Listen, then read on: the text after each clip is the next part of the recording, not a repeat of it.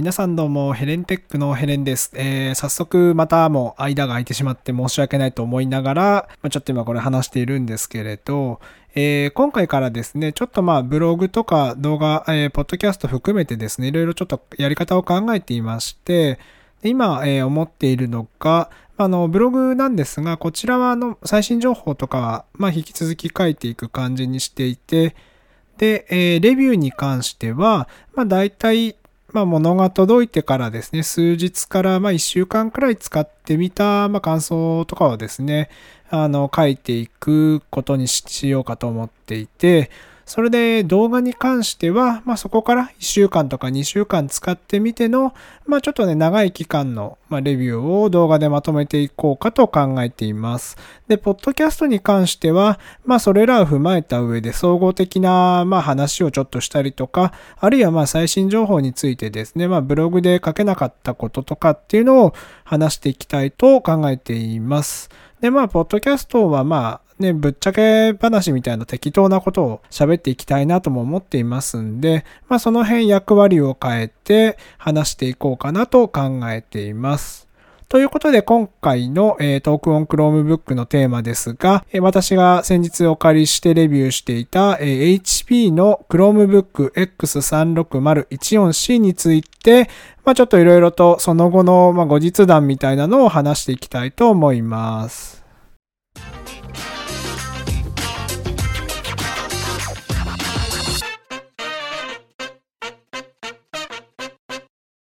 はい。まあ、1週間なんですけれど、まあ、の HP の、まあ、Chromebook X36014C を、まあ、使っていまして、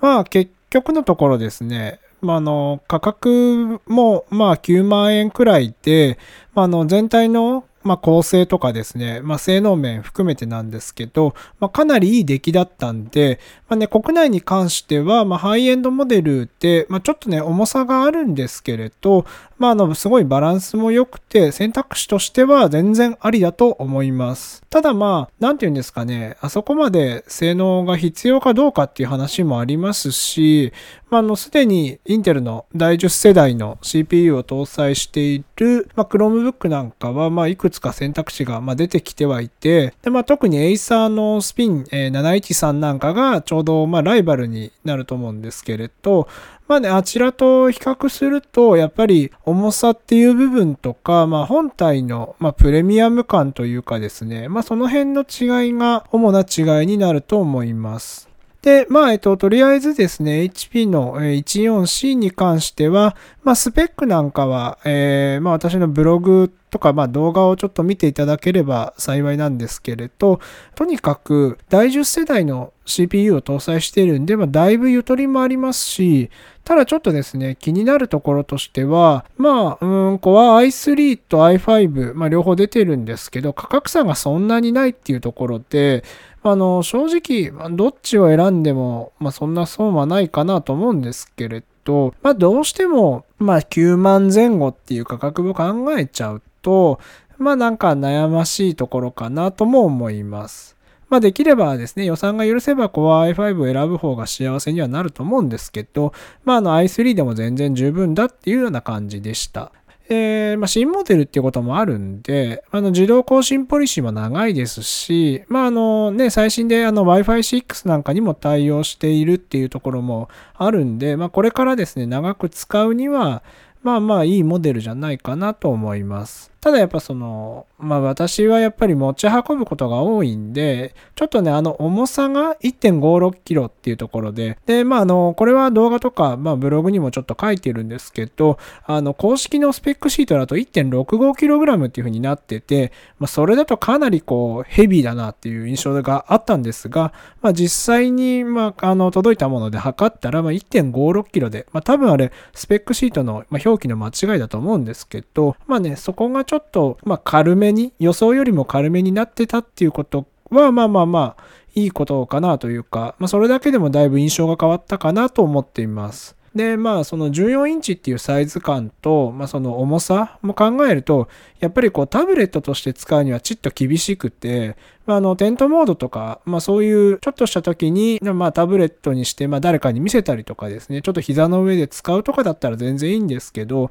やっぱりタブレットとして常用するには辛いかなと思います。それで、まあ私の場合は、まあ 14C の前にですね、そのエーサーのスピン713をまあすでに使っていたんで、まあちょうどいい対比が実はできたかなと思ってまして、えー、個人的にはなんですけど、持ち運ぶのであればスピン713の方がやっぱり軽い分とミルスペックに対応している分、まあまあいいかなと思います。ただ、そんなに持ち運びもしないっていうんであれば、別に 14C の重さっていうのは、まあネックにはならないんで、例えば、そうですね、会社とか、まあ家とかに置きっぱなしで、で、あれにはあのカメラキルスイッチがついているんで、まあそういうプライバシー面もある程度安心ですし、何よりまあ指紋センサー付きなんでセキュリティ面もそれなりにあの保証されています。なのでこう置きっぱなしにするような状況、まああの会社とかですね、そういったところであれば、まあまああれは生きるんじゃないかなと思います。で、えー、指紋センサーなんですけど、まああれ、実際に搭載されているの初めて使ったんですけど、あれめっちゃ便利です。毎回の本当にログインするときにパスワードいらなくなるんで、えー、まあ、天板開いてすぐ使うっていう、まあ、まさに Chromebook の使い方にぴったりな機能だと思います。ただあれ、ね、いろんなのに搭載してほしいなと思うんですけど、結局コストンかかってくると、まあ、Chromebook で低価格なモデルっていうのが、まあ、生きてこないんじゃないかなっていう不安もあるんで、まあ、とりあえずプレミアムなところから攻めるっていうのはいいと思うんですけど、まあまあ、あの便利さっていうのは一回、ぜひ皆さんにも体験してほしいなと思っています。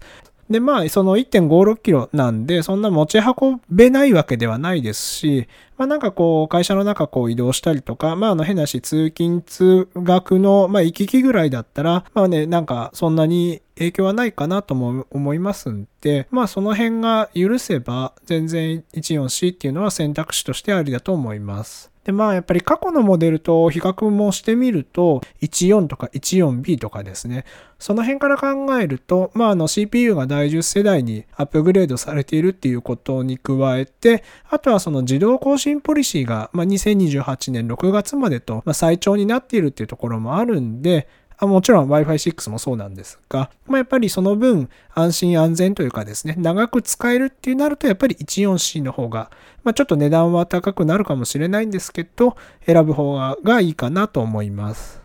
まあ、というわけで、まあ、すごいざっくりと、まあ、話してきたんですけど、えー、14C に関しては、まあ、その、とにかく重さがあるのと14インチだっていうことを除けば、あと価格が高いっていうことですね。それを考えなければ、あの、完成度すごい高いですし、性能面もすごくいいので、あの、もうとにかく、まあおすすめできるモデルだと思います。ただやっぱり持ち運びを考えると、ちょっとまあ他のモデルでも選択肢に入るかなっていうところと、まあ同じようなスペックであれば、そのエーサーのスピン713が、まあちょうどライバルにもなると思うんで、まあその辺と、まあ合わせて検討してみるのがいいんじゃないかなと思います。もちろんですね、ハイエンドっていうところにこだわりと、あとはそのセキュリティ面、指紋センサーと、えー、プライバシースイッチ、まあカメラキルスイッチですね。あれがついているっていうことを考えると、そこを重視する方だと、まあ現状だと HP の 14C だけになりますんで、まああの、うん、悪くないかなと思います。ただやっぱちょっと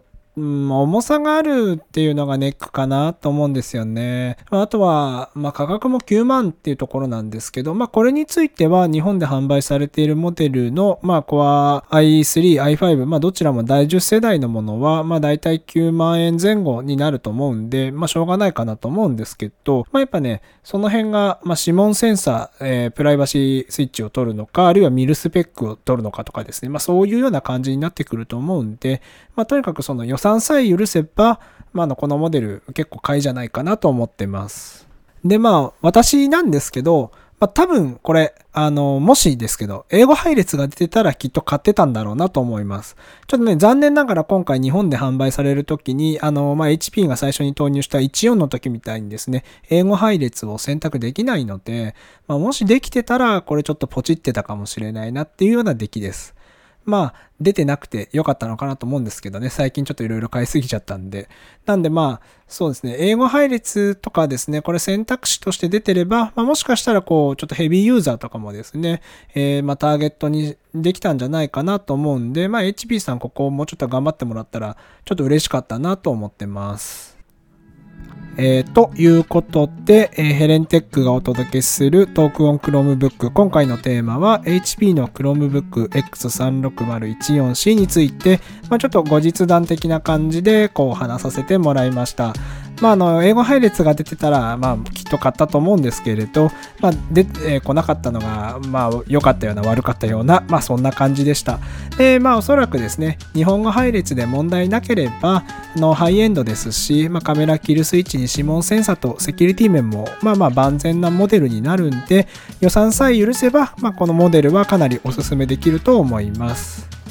まあ、そんな感じで、まあ、次回もですね、えー、こういう Chromebook の話をしていこうかなと思っていますし、まあ、それ以外にもいろんなガジェットについて、まあ、あれこれ考えることとかですね、まあ、思うこと、まあ、実際に使ってみての後日談みたいなのを、ポッドキャストで話していこうと思いますんで、のぜひこれからも応援していただければ嬉しいんで、まあ、ぜひ次回も聞いてみてください。それではトークオン Chromebook ヘレンテックがお届けしました。